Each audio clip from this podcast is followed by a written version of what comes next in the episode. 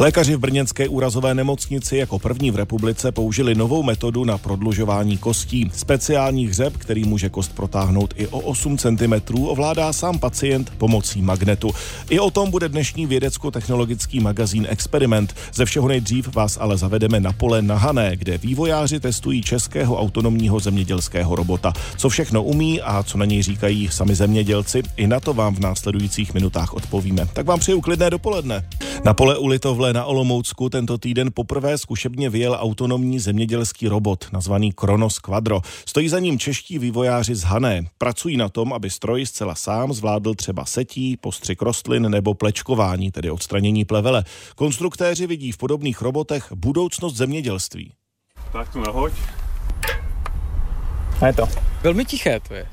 Velmi tichý. Vzhledem k tomu, že je to plně elektrický stroj, tak v podstatě i při jeho jízdě neslyšíte téměř nic. Moje jméno je Daniel Batla a jsem vedoucí divize elektroniky a softwaru u nás ve firmě. My jsme teď na polní cestě. Jak byste toho robota popsal? Pro mě je to taková černozelená eh, bedna na čtyřech kolech. Popsal bych to v podstatě jako mírně futuristické vozítko, pod svou kapotáží skýtá spoustu elektronických prvků, které zajišťují celý chod tohoto stroje. Tak najdeme na pole, tam, kde je řepa.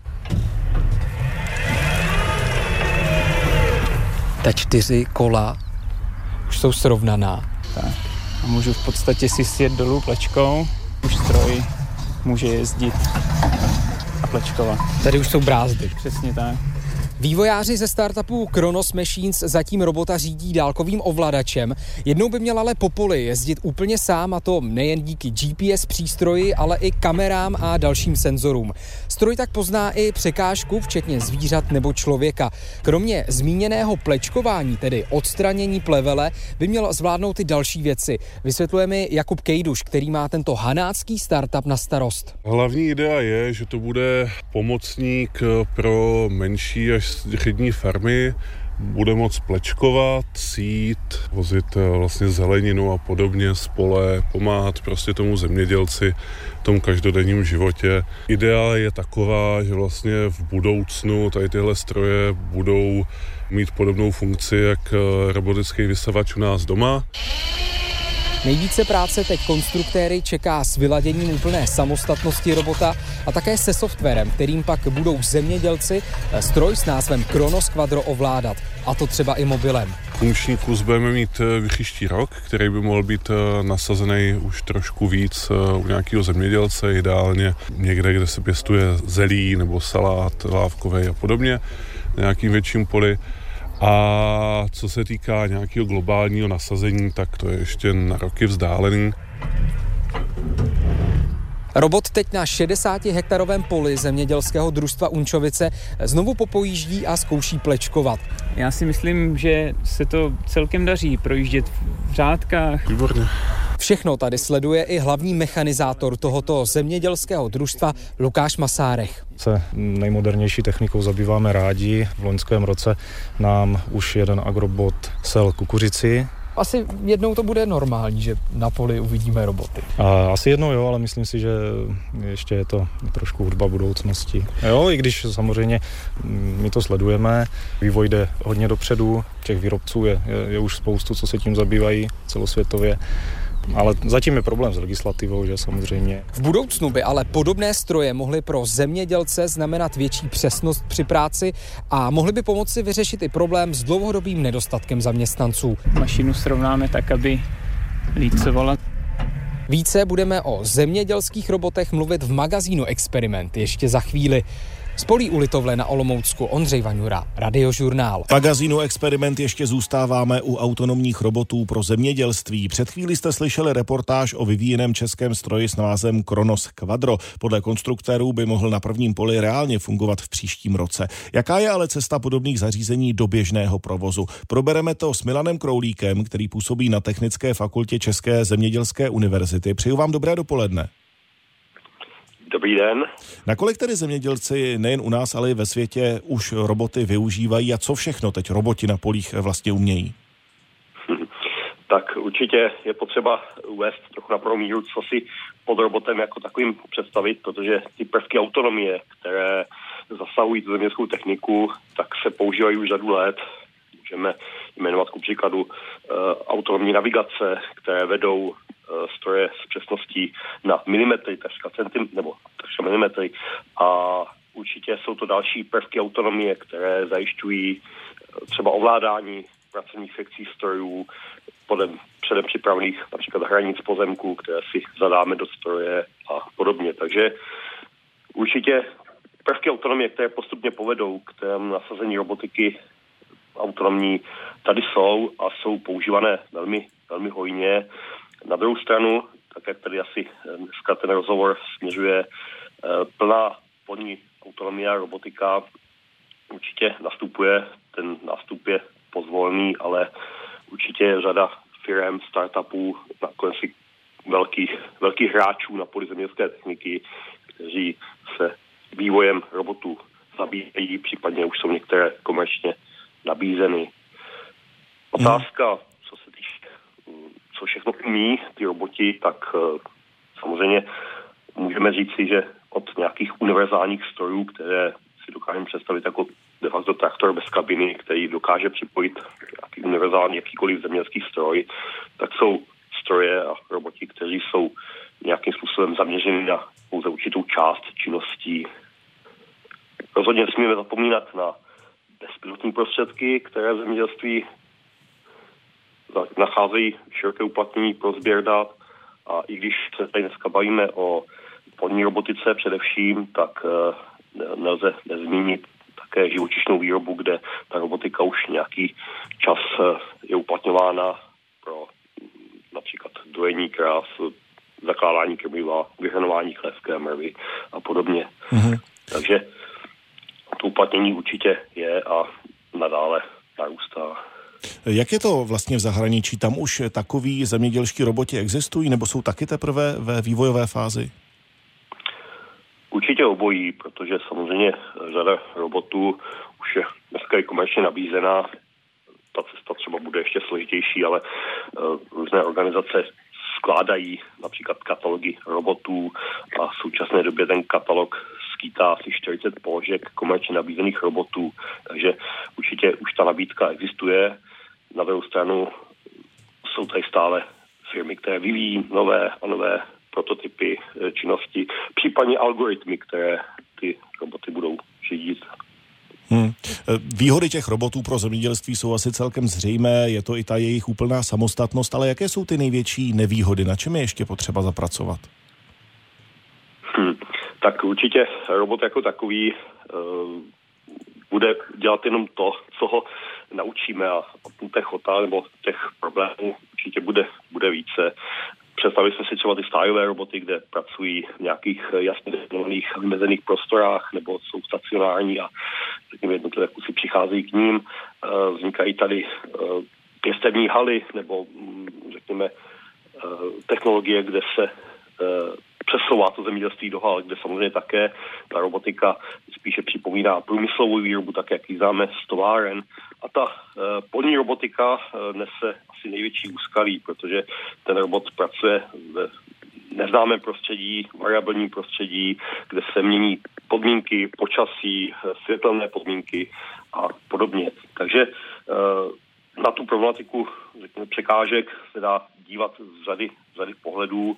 Jednak je to samozřejmě příprava té farmy. Je potřeba říci, že robotika asi nebude pro každého. No, tam je potřeba skutečně hovořit o detailní změně přístupu třeba k polní výrobě, eh, ke tvarům pozemků a vůbec eh, změně přístupu celého toho zemědělského podniku. Co se týče potom samotného robota, tak jak bylo řečeno, my de facto musíme definovat veškeré problémy, které mohou nastat v té situaci, nebo to během toho provozu toho robota a je otázkou, zda vůbec dokážeme veškeré ty problémy odhalit, eh, než, se, než by se třeba, než by došlo třeba k nějaké nehodě a podobně. Takže eh, skutečně ty problémy tady jsou a eh, pracuje se na jejich překonávání algoritmy, které budou zvládat právě třeba rozpoznávat situaci, orientovat se v neznámém terénu, sledovat kvalitu práce stroje a podobně. Hmm. A ještě je samozřejmě potřeba udělat určité legislativní kroky. Nicméně zeptal bych se na poslední věc, eh, váš odhad. Kdy tedy roboty fungující na polích bez lidské pomoci uvidíme na té každodenní bázi podle vás? tak to je určitě stále odhad, protože jsou samozřejmě zpracovávány odhady, kdy se úhad dává, že v roce 2030 ku příkladu bude 50% eh, té činnosti polní přibírat robotický systém. Každopádně eh, už teďka ten nástup můžeme, eh, můžeme vidět. Vy jste tady zmínil legislativní opatření, kde samozřejmě také jsou to zábrany, které stojí proti té robotice. Tady ten technický pokrok výrazně předběhl legislativní proces schvalování a podobně. A samozřejmě bude to také záležet na dalších, dalších uh, faktorech přijetí třeba tou zemědělskou veřejností, dostupností těch robotů a podobně. Ale dá se říci, že uh, některé ty prvky robotiky, třeba ne úplně v té podobě autonomního stroje, uh, vidíme už dneska a v budoucnu to budou především systémy, které budou kooperovat třeba s člověkem, kdy ten, ta obsluha bude ovládat nebo dozorovat třeba jeden stroj a ostatní stroje budou následovat uh, toho svého vedoucího nebo velitele, který, řekněme, jim bude určovat tu práci a vymezovat třeba jejich práci a samozřejmě budeme dozorovat. Takže to si myslím, že je mm, otázka skutečně několika málo let, kdy uh, takovéto operace nebo takovéto, takovýto provoz budeme pozorovat. To byl tedy odhad Milana Kroulíka z Technické fakulty České zemědělské univerzity, který byl hostem magazínu Experiment. Moc vám děkujeme, naslyšenou. Děkuji za povolání na. Lékaři v brněnské úrazové nemocnici tento týden jako první v republice použili novou metodu na prodlužování kostí. Pacientovi operovali speciální hřeb, jeho růst si pak bude ovládat sám pomocí magnetu. Implantát dokáže nohu prodloužit až o 8 cm. Oproti předchozím typům zařízení bude pro prodlužování kostí pro pacienta jednodušší a bezbolestné. Metodu lze uplatnit u lidí po úrazech nebo třeba s genetickou vadou. Teďka odstraňujeme zajišťovací šroubky, které jsou tam proto, aby ten hřeb nerotoval a neposunoval se nahoru dolů. Těch šroubků je tam celkem čtyři. Teďka se dostáváme vlastně k hornímu konci toho hřebu, tady nahoře. Vytáhneme ten původní hřeb. Tady už na nás kouká ten horní konec. Dává pokyny při zákroku na operačním sále primář traumatologie Radek Veselý. Po vytáhnutí provizorního hřebu lékaři kost znovu zlomí a do nohy vsunou zařízení, které ji bude postupně prodlužovat. Asi 40-letému muži se úraz stal loni při nehodě na motorce. Na místě havárie mu zůstala část holení kosti. Jednu nohu má proto kratší, ukazuje na rengenovém snímku primář Radek Veselý. Na tom rengenu teďka vidíme aktuální stav. Byl ošetřen v traumacentru České Budějovice pomocí aparátu, který se jmenuje zevní fixátor, na to dočasné ošetření. Potom přiložen k nám 6 cm té kosti na berci chybělo, takže jsme mu v té první fázi tu kost zkrátili, tak aby se prohojila. Noha se mu vrátí do původní délky pomocí takzvaného nitrodřeňového hřebu. Ten pracuje na principu magnetu. Operační procedura je hotová a teď jenom zkoušíme funkčnost celého implantátu. Byl přiložen ze zevní strany externí přístroj, který prodlouží teďka ten hřeb o 1 mm. My si to zkontrolujeme na rengenovém zesilovači, že všechno je v pořádku a tím pádem je operace hotová. Zbytek už si bude pacient prodlužovat potom pod odborným dohledem ambulantně sám. Operace trvala zhruba hodinu a půl. Pacientovi se teď noha bude prodlužovat asi o 1 mm denně. Princip přístroje popisuje jeho dodavatel William Rus. Po operaci pacient potřebuje používat tento přístroj na predlžovanie daného implantátu. Funguje na princípe magnetického pola, které komunikuje s magnetom v danom implantáte. Pacient si několikrát do dňa tento přístroj bude prikladať na končatinu. Po operační péči by tak díky nové technologii měla být oproti předchozím typům pro pacienta méně komplikovaná a bezbolestná. V zahraničí se používá i u dospívajících. U těch dětí je to důležité z hlediska psychosociálního vývoja z toho důvodu, že e, právě v teenagerskom věku může zkrátená končatina ovplyvňovat e, v podstatě jeho komunikaci s rovesníkmi a podobně a právě s rovnaním končatin pomocou tohoto implantátu dochádza vlastně k možnosti pro toho pacienta nějakých aktivit so svými rovesníkmi. Podobné operace proto lékaři plánují zavést i v brněnské dětské nemocnici. Z Brna Hana Novotná, Radiožurnál. Pardubičtí výzkumníci se chlubí technologickou novinkou, kterou kterou by mohli v budoucnu využívat zemědělci v boji se suchem. Vyvinuli takzvané chytré senzory, schopné sledovat vlhkost půdy a tím pádem efektivně řídit závlahu na polích. Čidla jsou z černé uhlíkové hmoty a je možné je tisknout na ekologické dřevěné nosiče, třeba na smrkové prkno. Proběhne tisk a protlačí vlastně barvu skrz sítovinou a máme načištěno. Takže klíčová je tam ta inkoustová vrstva, která má nějaké složení? Přesně tak, no. Samozřejmě ten ingoust musí být co nejvodivější, zároveň ho umístujeme do země, takže musí být velmi odolný, aby se nám nerozpustil, aby nám ho bakterie nenapadly a tak dále. Chemik Tomáš Syrový z katedry poligrafie a fotofyziky Fakulty chemicko-technologické právě obsluhuje laboratorní tiskárnu. Ta umí senzor ve formě vodivé hmoty přetisknout v požadovaném tvaru na dřevěné prkno dlouhé několik decimetrů. Výhodou podle Syrového je, že tisk může být velmi rychlý. Ta výtěžnost prostě může být eh, stovky až tisíce čidel za hodinu. Hotový senzor na dřevěném nosiči se pak při běžné aplikaci zapustí do půdy. Tam je napojený na komunikační jednotku a sbírá tak elektronická data o vlhkosti půdy. V takovém případě by ten senzor nějakým způsobem umožňoval tomu zemědělci kontrolovat, optimalizovat tu závlahu, anebo případně pro nějaké skleníkové systémy, kde prostě zavlažuje, tak tu závlahu na základě toho řídit. Na vývoji a testování tzv. chytrých senzorů spolupracuje Tomáš Syrový mimo jiné se zemědělci a výzkumným ústavem rostlinné výroby v Jevíčku. V rámci vlastně těch polností agrospolknínice je tam nasazeno pět nebo šest vlastně vzorkových míst. Čidla na měření půdní vlhkosti z dílny Pardubické univerzity jsou prý levná a šetrná k životnímu prostředí. Technologickou novinku už také chrání český patent a vědci teď žádají i o ten evropský. Ondřej Wolf, Radiožurnál. A na závěr experimentu ještě jedna pozvánka. V Kongresovém centru Praha bude zítra po vynucené dvouleté pauze znovu robotický den. Je to největší soutěž amatérských robotů v Česku. Svoje stroje představí soutěžící ze šesti zemí. Připravené jsou i ukázky školních projektů a prezentace firem, které se robotikou zabývají. Akci pořádá Matematicko-fyzikální fakulta Univerzity Karlovy a spolek Robonika.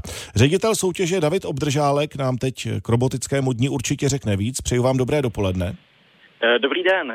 Co si vlastně máme představit pod tím pojmem amatérský robot? Eh, tak to jsou roboti, které, nebo, no, které postavili vlastně buď uh, žáci, studenti, anebo prostě jenom nadšenci do robotiky. To znamená ne ty, kteří se tím zabývají profesionálně někde ve firmě.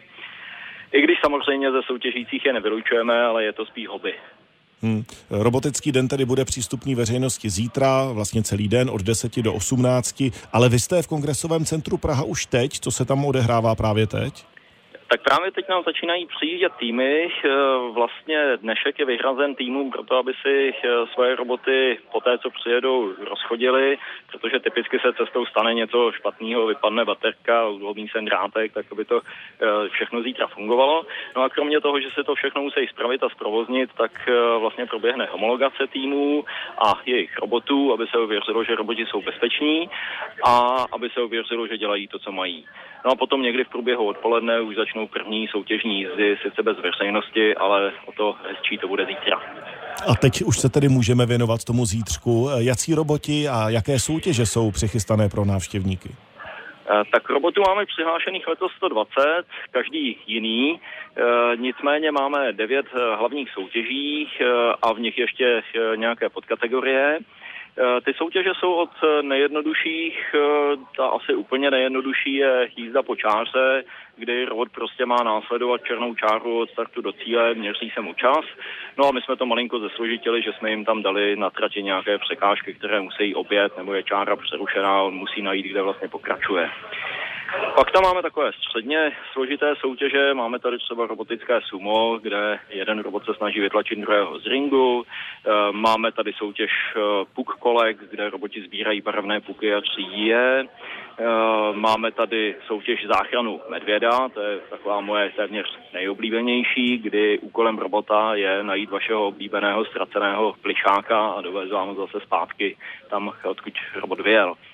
No a pak máme úplně nejpokročilejší soutěž, kterou jsme nazvali Roadside Assistance, silniční služba, kde sice na malém hřišti 2x4 metry, ale přesto vlastně velice pokročilým způsobem roboti ukazují, jak by mohli pomáhat na silnici jako žlutí anděle. Dojde k dopravní nehodě, vysype se z nákladňáku nějaký náklad, no a úkolem robota je ten náklad uklidit, eh, nákladňák odsunout někam stranou a místo označit dopravními značkami. Hmm. Kdybyste musel z těch 120 exponátů eh, vybrat ten nejzajímavější z vašeho pohledu, dokázal byste to, který by to byl? Tak v tuhle chvíli bych to určitě nedokázal, protože jedna soutěž, kterou jsem ještě nezmínil, je freestyle. To je úplně volná mm-hmm. kategorie, úplně cokoliv robotického. A my dopředu vlastně ani přesně nevíme, co soutěžící přivezou. A to jsou podle mě ty úplně nejzajímavější roboti, nebo roboty, nebo exponáty. Eh, no a samozřejmě potom mezi soutěžícími se najdou velice zajímavá řešení a říkám, že každý rok tady máme eh, víc než stovku naprosto originálních věcí a já se z toho vždycky něco nového naučím. Takže říct v tuhle chvíli, který z nich je nejzajímavější, rozhodně nejde. A obávám se, že to nebudu moc říct ani zítra večer, protože vybrat jediného eh, je asi nemožné. Pokud zítra do kongresového centra v Praze eh, přijdu, budu celý den v uvozovkách jen v roli jakéhosi pasivního pozorovatele, nebo mě necháte nějakého robota taky zkusit ovládat? Eh, tak my tady, eh, kromě těch soutěží, tak tady máme připravené ukázky, bude tady eh, několik studentských týmů mimo soutěž ukazovat to, co dělají.